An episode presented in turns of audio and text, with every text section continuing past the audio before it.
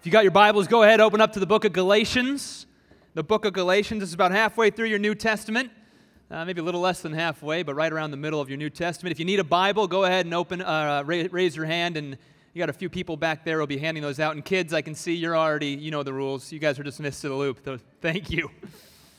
As those Bibles are being passed out, why don't you join me in a word of prayer? Heavenly Father, have your way with us right now as we open up your word. We've come together as a community already. We have prayed together. We have sung the worthiness of Christ. And now, God, we want to sit underneath the authority of his word. And so, God, use your word to change us and mold us. God forbid that we leave here unchanged, untransformed. I pray for each and every person, no matter what the week has brought in, that today, in this moment, your word would bring about the words we need to hear to be changed and to be made new in Christ. We pray that in Jesus' powerful name. Amen.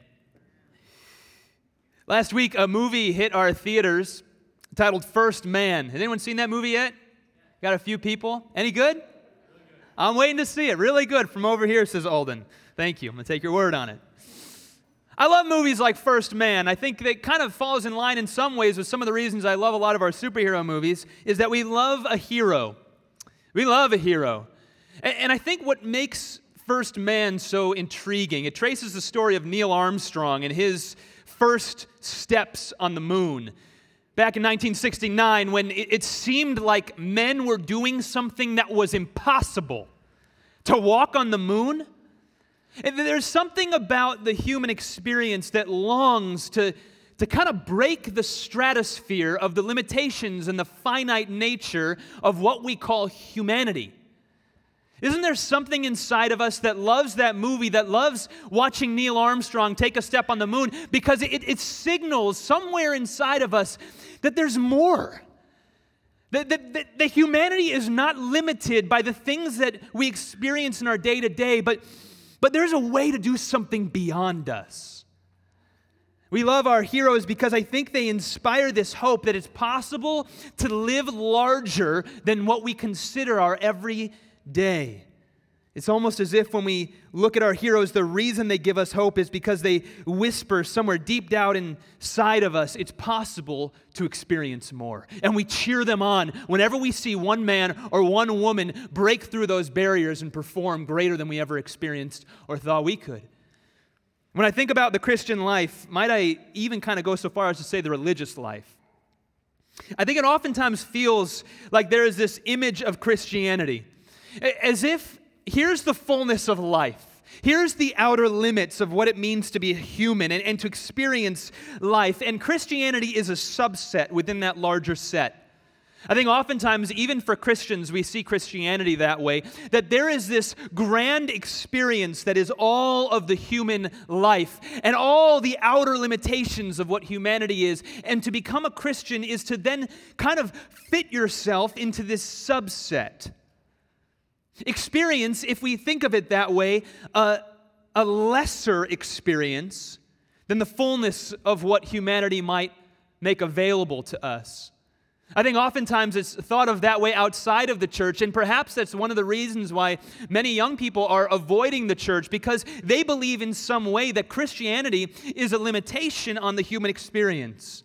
That the boundaries that are set around the Christian life are such that it is less than what would be available to me outside of Christianity in the larger human experience that goes beyond. There is this full life, we believe, this adventurous life. And if we were just able to peel back the layers of the stratosphere, if we were to do what is somehow seemingly impossible in our everyday, we could glimpse beyond and tap into that thing. But many people don't think that's what Christianity affords them. They don't see Jesus as the single key that unlocks that one thing inside your heart that longs for more. Today, as we continue in the book of Galatians, Paul is going to be transitioning us. We've been tracing through this book, and, and Paul's got this one message. It's the video we show. He, he's saying, Stay in the lane. The lane you are to stay in is the lane of grace. Don't veer to the left or to the right, no matter what anyone tells you. God loves you not because of what you've done, but because of what Jesus has done on your behalf. It's a free gift of grace. Therefore, just trust in Christ. Stay in your lane.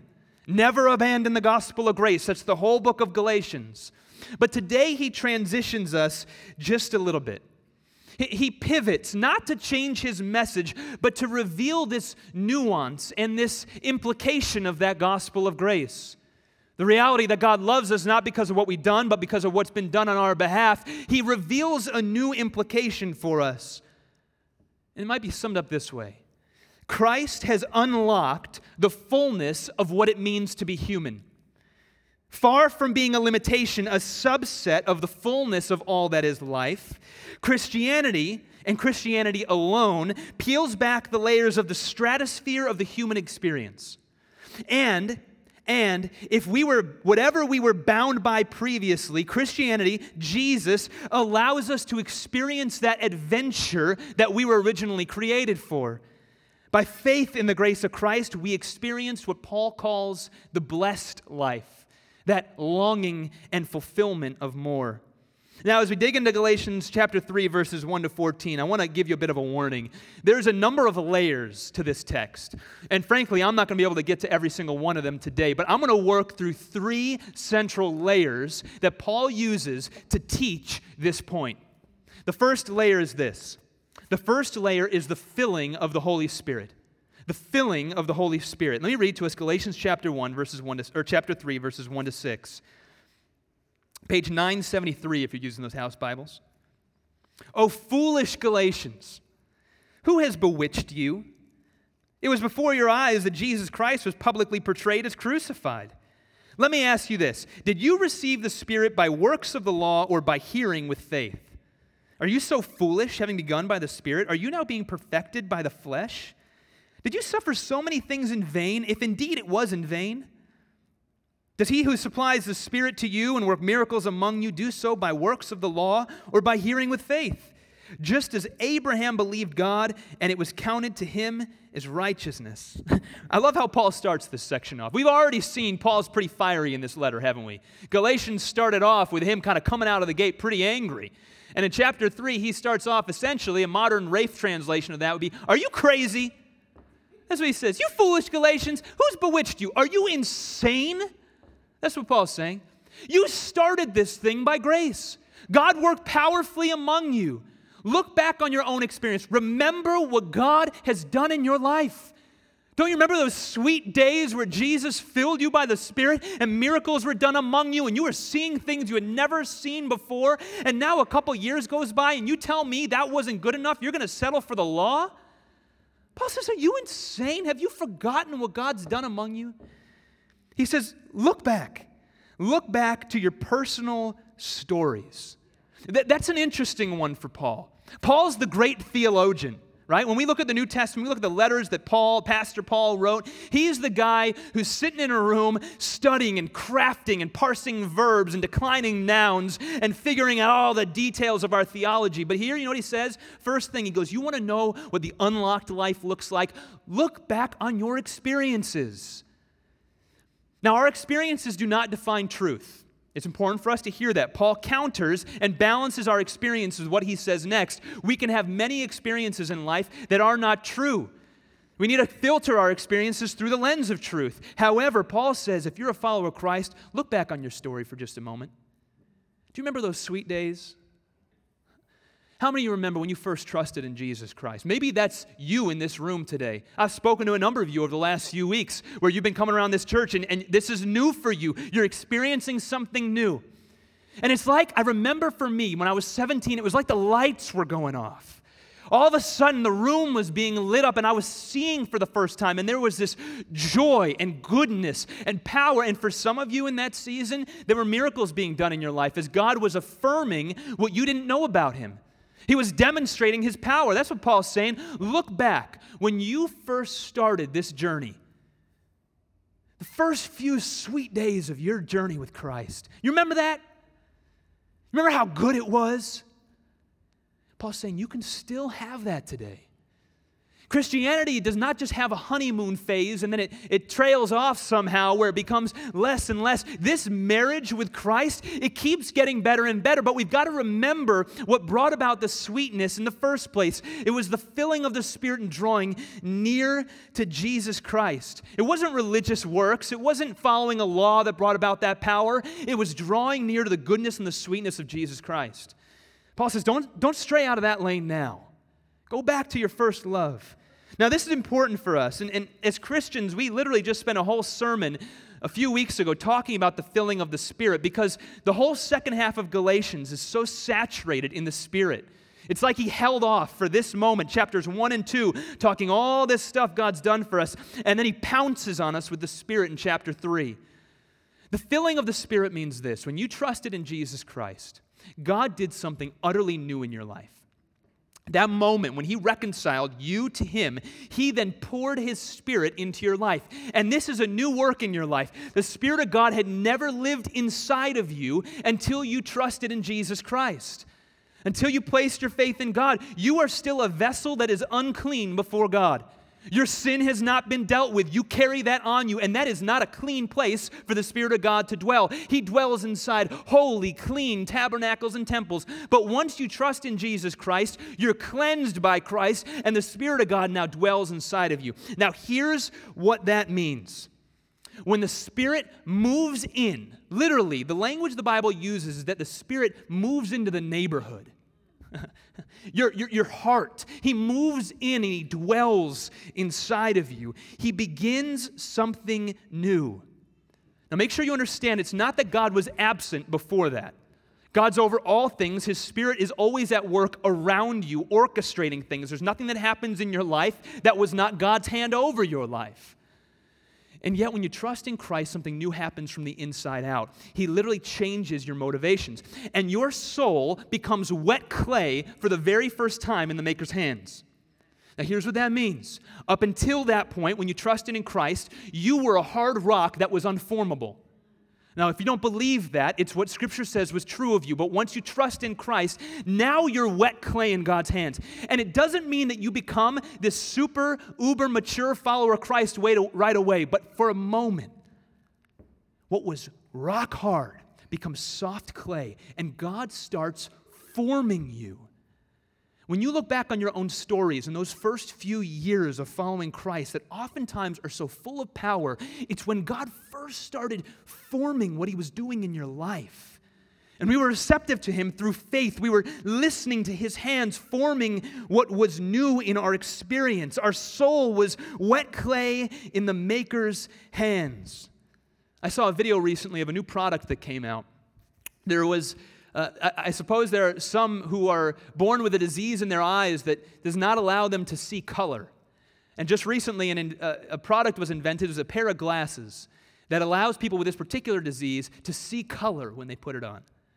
And there was a family, and it was a grandfather's birthday. An older man sitting on the backyard, and he had never seen color in his whole life. And the grandkids come around him, and they got this present for him. And he opens it up. He looks at this box. He goes, "What is it?" They go, "There's glasses, Grandpa. Put it on." And you see him kind of thinking, maybe this is a joke or what is this? And he takes the product out and you see him put these glasses on his face and then just rip them off in utter, startled fear, perplexity, and the emotions just dripping down his face as he saw his granddaughters color of her shirt for the first time and the, the color of their hair for the first time. And they could see that they had blue eyes. And, and it was just this brand new experience where everything just came to life in a moment. That's what happens when the Spirit fills you. No, nothing, a lot of hasn't changed around you. It's not that the circumstances around you change. Oftentimes it's the same circumstances, but for the first time, the Spirit's empowering you to see the same things through a different lens. You see for the first time what was broken around you with God filled saturation and sovereignty over it, and the Spirit inside of you cries out, this is good and different. Don't veer from that. Don't veer from that. When the Spirit begins that work in you and you start seeing things through the lens of God with His hand over your life, it's good. And your faith begins to grow. Some of us have been blind for so long, and then you experience the color saturation of the Holy Spirit, and you never want to go back. But sometimes faith begins to grow stale, and you start forgetting all about faith. You start forgetting all about the sweetness of just drawing close to Jesus, and we start depending on a works based righteousness. And we forget about what it was like to see color for the first time. The second implication of the filling of the Holy Spirit is in regards to how passive this is. The language we use is that you receive the Holy Spirit. This is something that God does to you. It's not something you can do on your own. Grace is always a gift that is received. You know, I was reading this phenomenal book recently, and, and, and in this book, this writer is just describing how much of life is actually passive and we are recipients of. Author's name was a French Catholic mystic, a strange author I was reading, but I just was dumbfounded by this guy. He was saying, you know, about 1% of your life is actually the things you make of it. We think we have so much control. We think we're forming our destiny. The choices we make, the steps we take, the places we go, the people we have relationships with, it can feel like we're in control of our life and we're forming our life. But he says, you know what? That's such a lie. If you really think about it, and this is a horrifying thing to do, by the way, but if you want to sit in a quiet room one day and think about this, I encourage you to do so. You have about 1% control over your life, if that. 99% of what happens to you and what forms you and what creates you, you have nothing to do with. Let's just think about the two biggest things in your life who you are. You have no say in that. The wellspring of what makes you you, your personality, your will, your motivations, how you're wired. Sure, Sure, there's stuff that pours into you over your life. Sure, you make choices in your life that will, that will orchestrate and bend that a bit, but you know what? That's about 1%. 99% of that, when you go inside and you think, what, what makes me me? You received that. You didn't even have say over that. That, that builds up from somewhere deep in this divine cavern of God pouring into his creation will and emotion and soul. You got no say over that. You're passive recipient of what makes you you, and that's your life. You know, the second one, you have no control over death. The one thing that lies over the horizon for every one of us.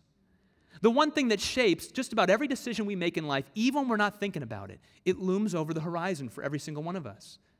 It's why we orchestrate our life in the way we do. It's why we think about our years in the way we do. It's why we make decisions about career and family the way we do, even when we're not thinking about it. It forms so much of us, and yet we are passive recipients. We can't choose the day, the time, the hour, the way. We receive it. So much of life is passively received. So it is with faith. And this is so important. When you're filled by the Holy Spirit, both the active moments of your life, the 1%, become enlightened and enlivened by the Holy Spirit who says, now your choices, what you actively do, you're going to see that through a new lens. God's going to inspire you. It's going to fill you in a way that you actually make choices that bring about life and goodness and the pleroma. That's the Greek word for the fullness of God in you and around you. For the first time, you're wet clay, and the active choices you make are being fueled by God. But that's just 1%.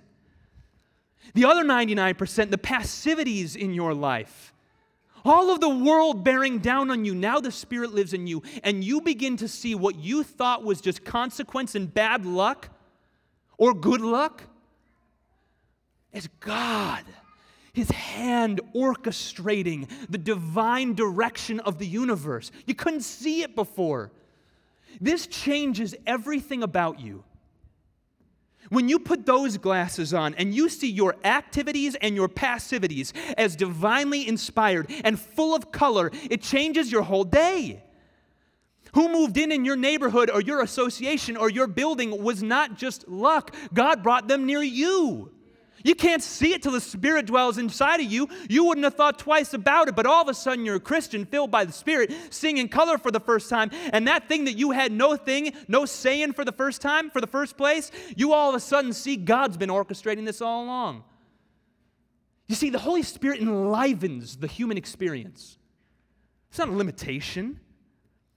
It's the fullness. The limitation is to think that your actions, your activities drive your life. That's not just a limitation, that's as silly as it gets. Oh, foolish world, who has bewitched you? Right? Who has made you think you can control all of this? No, no, no. So much of life is passive. See it through the lens of God by being filled by the Spirit. Number two, the second layer of here, man, I'm going slow. Let's go a little quicker. Number two, Abraham's blessing. I'm getting excited. I'm going too deep. Okay, Abraham's blessing. Here's the second layer Abraham's blessing. Now, this might sound like an interesting term, but it is so important to the story of the Bible. If we don't get Abraham's blessing, we don't get the Bible. We're missing it. Let me read to you chapter 3, verses 7 and 9. Know then that it is those of faith who are the sons of Abraham sons of Abraham. And the scripture, foreseeing that God would justify the Gentiles by faith, preached the gospel beforehand to Abraham. That's fascinating. Let me just tell you what that verse means. The gospel is this Jesus Christ loved you, sacrificed himself on a cross, shedding his blood in order to conquer the divide that was between you and God. That happened in the year 30 AD. Abraham lived a few thousand years before that. Let me read this to you again. Verse 8. The scripture, foreseeing that God would justify the Gentiles by faith, preached the gospel beforehand to Abraham. Thousands of years before Christ, he preached the gospel to Abraham, saying, In you shall all the nations be blessed. So then, those who are of faith are blessed along with Abraham. Here's Abraham's story in a nutshell. Abraham was a man who lived in a very chaotic time. The world was falling apart. It was shortly after the nations were scattered abroad, and there was just war, and there was tumult, and there was political arguments, and it was just a chaotic world. And then God tapped Abraham on the shoulder, said, Abraham, I got a plan for your life. I'm going to do something through you you never would have imagined. It's so much bigger than anything you ever could have dreamed. I'm literally going to change world history through you. God does that to each and every person, by the way, who decides to follow Jesus. Same story. I'm literally going to change world history through you, Abraham. And then Abraham goes before God, and, and Abraham trusts in God by faith. And he receives this blessing that God is going to justify the Gentiles. That's the nations that have been scattered abroad. That's you and I. God is going to make us right one day through Abraham. Abraham didn't know how this was going to happen. All he knew is that he had a promise from God and he trusted in it by faith. He could not see with clarity thousands of years before that Jesus Christ would die on a cross and that would be the way the blessing would come. All he knew is that when God makes a promise, he follows through on it. Did you know that when God makes a promise, it never fails? When he makes a promise in your life, it never fails. This is why we go over and over and over again on the promises of God because we've got to build our life on them.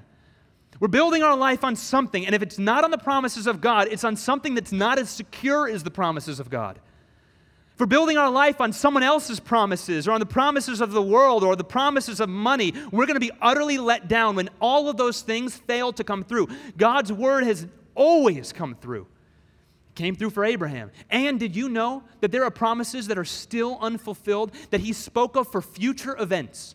Here's what that means when you look at the promises of God, you can wait with eager anticipation and expectation that the promises He made are going to happen.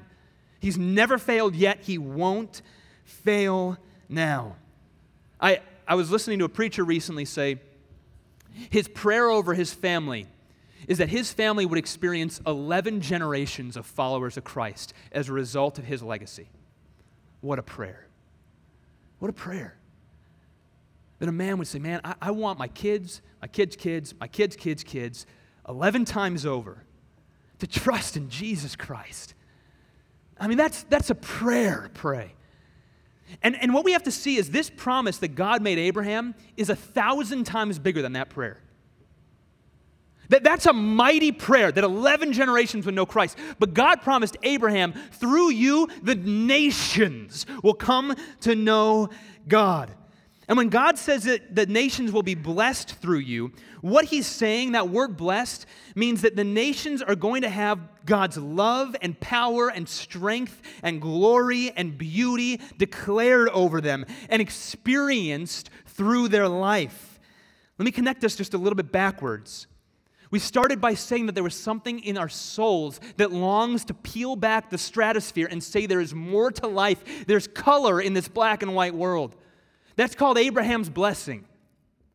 He promised it a long time ago. And he told Abraham, one day through you, I'm going to bring about color to the nations. They're going to see life in its fullness. Abraham's blessing is going to be made available to common people like you and me who have no right to receive it. That's what Abraham's blessing is. Paul is saying that longing inside of your heart, that's the blessing of Abraham.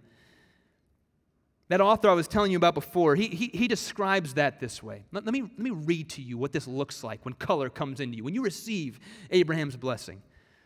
He says this, this will come up behind me. He says, God, in all that is most living and incarnate in him, is not far away from us. This is once we trust in Christ. Altogether apart from the world we see, touch, hear, smell, and taste about us. Rather, he awaits us every instant in our action, in the work of the moment. There's a sense in which he is at the tip of my pen, my spade, my brush, my needle, of my heart and of my thought. By pressing the stroke, the line, or the stitch on which I am engaged to its ultimate natural finish, I shall lay hold of that last end towards which my innermost will tends. The Spirit, hear this language, the Spirit suranimates. It suranimates. Hence, it introduces a higher principle of unity into our spiritual life to give the Christian life the full flavor of humanity. That's Abraham's blessing. That every moment of yours, everything you do, when you go to work, it's a holy spiritual moment. When you're tucking your kids in, it's a holy spiritual moment of God forming His divine will through your life. When you're walking, when you're standing, every moment of your life filled by the Spirit, that's Abraham's blessing. And He said it's going to come to the nations. That's you and I. It's a free gift that we receive. The way to receive Abraham's blessing, the way to live that kind of life is not by going through religious principles and practices. It's not by climbing a mountain or going on a trip anywhere. It's not by saying enough prayers or coming into this room enough times. It's not by joining a small group or serving or volunteering or giving your money away. Abraham's blessing is available to anyone who will draw near to Jesus Christ. Anyone who will just simply look at Jesus Christ and say, You've earned it on my behalf. I can't do it on my own. I'm tired of trying to do it on my own. I trust that Jesus can fill me and help me see the world that I long to live in. And then Jesus says, Abraham's blessing, it's yours. You can live in it today. Abraham's blessing. The third layer of this text is what's called the curse of the law. The curse of the law. And I hope we understand this one fully. Chapter 3, verses 10 through 12. For all who rely on the works of the law, all who rely on the works of the law are under a curse. Funny language. Funny language. Are under a curse, for it is written, Cursed be everyone who does not abide by all things written in the book of the law and do them. Now it's evident that no one is justified. We talked about that word last week. No one is justified before God by the law. For the righteous shall live by faith. But the law is not of faith. Rather, the one who does them shall live by them. Let's pause right then. There. Paul says, All who rely on works of the law shall live by them. All who rely on works of the law are under a curse. That word rely, that means to depend on. That means to lean on. It means to trust in. It means to build your life upon. All who rely on works of the law are under a curse. Paul's saying that there are two ways to go through your life. One way is to lean on your moral superiority and your ability to do things and your ability to make something of yourself. If you rely on that, it says you're under a curse. The other place you can lean is to rely on grace. If you lean on grace, if you depend on grace, if you build your life on grace, if you don't stray from grace, so not just starting in grace and seeing color, but then continuing in grace, you live in the fullness of what God's invited you to. If you're relying on law, you experience a curse. So many of us today would describe our faith as something other. Let me just say this really clearly. What I've been describing so far, this color filled life, I want to ask you really seriously here is that your experience of Christianity? When you came into this room, when I first opened this sermon today, when you thought of Christianity, did it seem more like a, a subset of all that was life? Or did it seem like it took the life you knew before and blew off the perimeter of that circle, and now you're in this outstretched, eternal, infinite expanse of experiencing the newness of God? If you're in this place where Christianity feels like a subset, where there's parts of human experience that are squelched because of your religion, it might be that you don't fully understand what it means to be free in Christ and to experience what God's invited you into. Peter says that feeling like you're limited, that's a curse. That's a consequence of the law. The curse of the law is that we don't experience the fullness of life. It's that ultimately we're separated from God. The God that suranimates every moment of us, we're separated from that and we can't experience it. And all we see is the natural around us. And all we live in is the reality of brokenness, trying to solve problems on our own trying to get through hard moments on our own, trying to fix our heart and everyone else's heart around us on our own. That's exhausting. That's a cursed life. It's, it's, it's a life of living in in a type of hell where there's no forgiveness, right? Hell is where there's no forgiveness. And when you experience the curse of the law, when you're trying to make something of yourself and make yourself right with God by your own merit, that's living in a type of hell where there's no forgiveness, where you're all on your own. Paul says the law reveals our cursed nature. It, the law is, in that sense, is a little bit like an MRI machine. When you go and you have a sickness inside of you and you go underneath an MRI, the, the MRI has one particular job. It, it scans you and it reveals what's broken inside of you. That's what God's law is. If you look at all God's laws, all 613 of them, maybe just settle for the 10 commandments, it serves as an MRI for your life. When you put your life underneath that MRI, it reveals what's broken about you. None of us can live up to it. It shows you where your heart is off. That MRI has no ability to heal you. It never could. The law can never save you. All it can ever do is lay you underneath it and then reveal to you what was broken about you. What you need once you've been revealed that you have a brokenness and a sickness inside of you is you need medicine. You need someone to come along and heal you. You need some kind of medicine that's capable of dealing with the fullness of the issue that you have that the law revealed inside of you. An MRI can't fix you, it can only reveal the brokenness inside of you. And that's what he says the law does. The law reveals that something's not right about us. You want to look at this? You want to challenge yourself? Open up to chapter, Matthew chapter 5 through 7. Read the Sermon on the Mount. Contrast it against your life. And all of a sudden, you'll see a great chasm between who you are today and who God desires you to be. It reveals something about you. You know, we live in this weird space of living under the law all the time. I've tried through this series in Galatians to show us how oftentimes we depend on the law. And today I want to show us a few more examples. Some of us live in the law by the way we fail to offer forgiveness. What's forgiveness? Forgiveness is when you look at someone who has harmed you, hurt you, betrayed you, broken you, caused you harm, and you say, In my heart of hearts, I give you peace. I hold nothing against you. I offer you love in response, not because you're offering love back, but just because I have something to offer you. Forgiveness says, I hold no grudge. You are released. Forgiveness can seem so countercultural. It can seem so counter to logic that we have in our mind. You see, our logic would say that person needs to learn a lesson. I don't want to encourage irresponsible behavior. How can I forgive if that person's not even sorry for what they've done? Forgiveness can seem completely illogical and unfair. But that's the definition of grace, isn't it? It's totally unfair. We go before God, we don't deserve forgiveness, but God offers us overwhelming, awe inspiring love and forgiveness, not based on our own merit, but in the spite of our rebellion to Him. See, in this sense, Hinduism sounds so much better, doesn't it, with their doctrine of karma? You get what you deserve. Sometimes when you're failing to forgive someone and you're living by law, you're making them live up to a level of moral superiority that you yourself don't oftentimes live up to or did not live up to before you knew Christ. What we really say is karma would be a way better, better way to do life. You get what you deserve.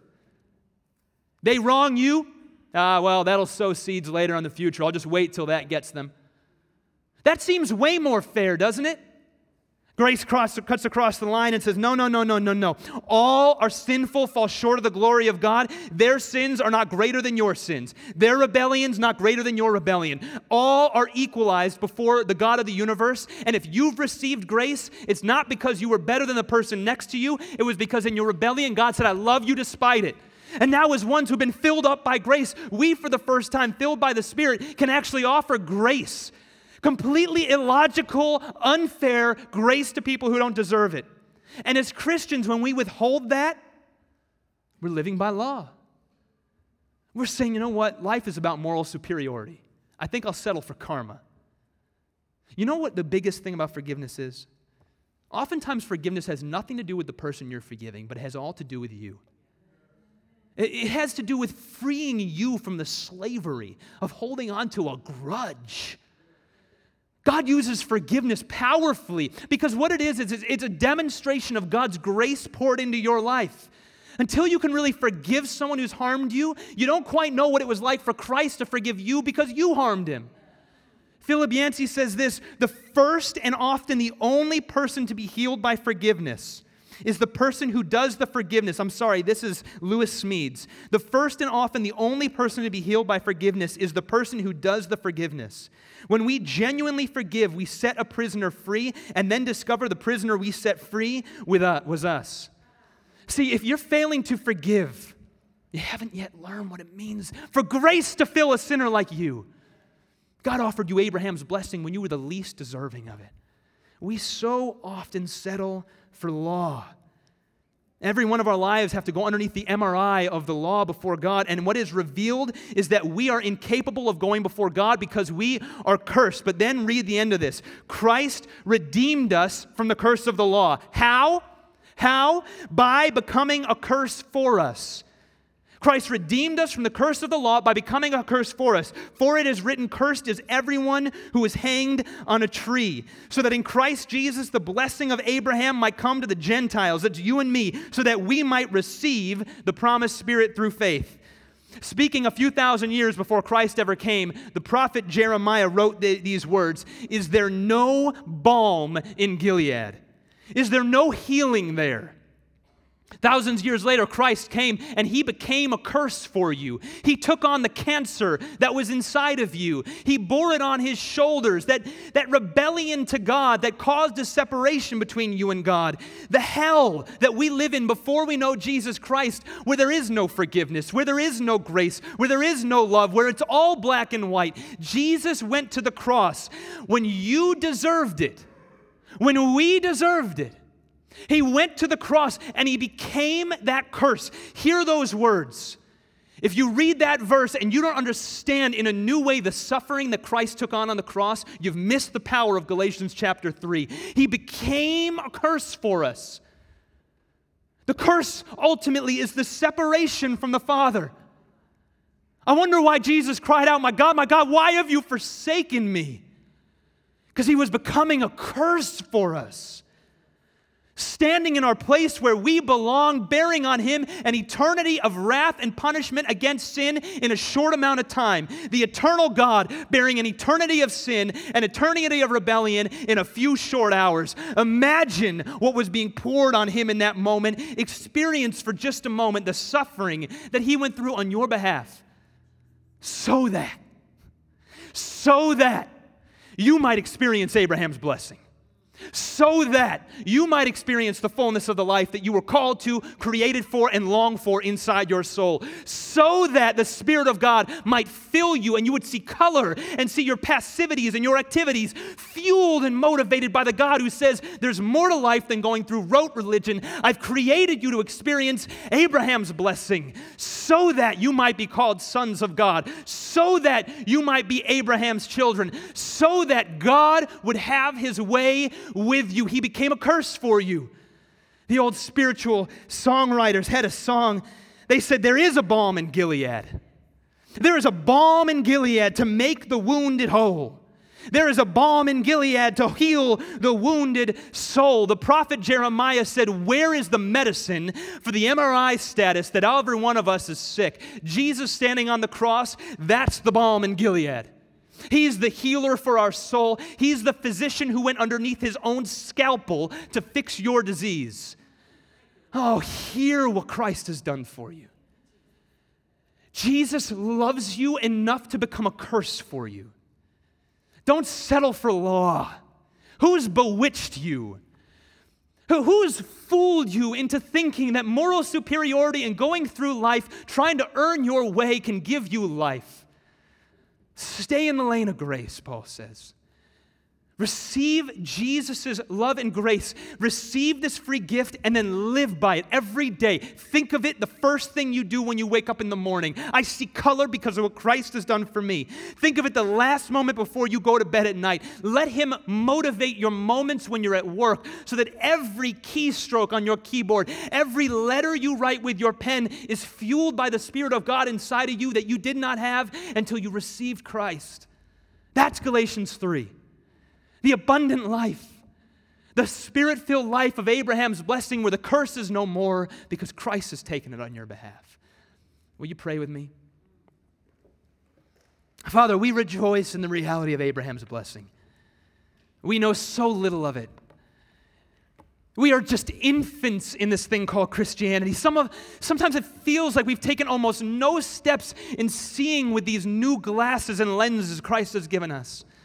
God, we need you to activate us. We need you to return us to grace, that we would both be those that, that bear grace to one another,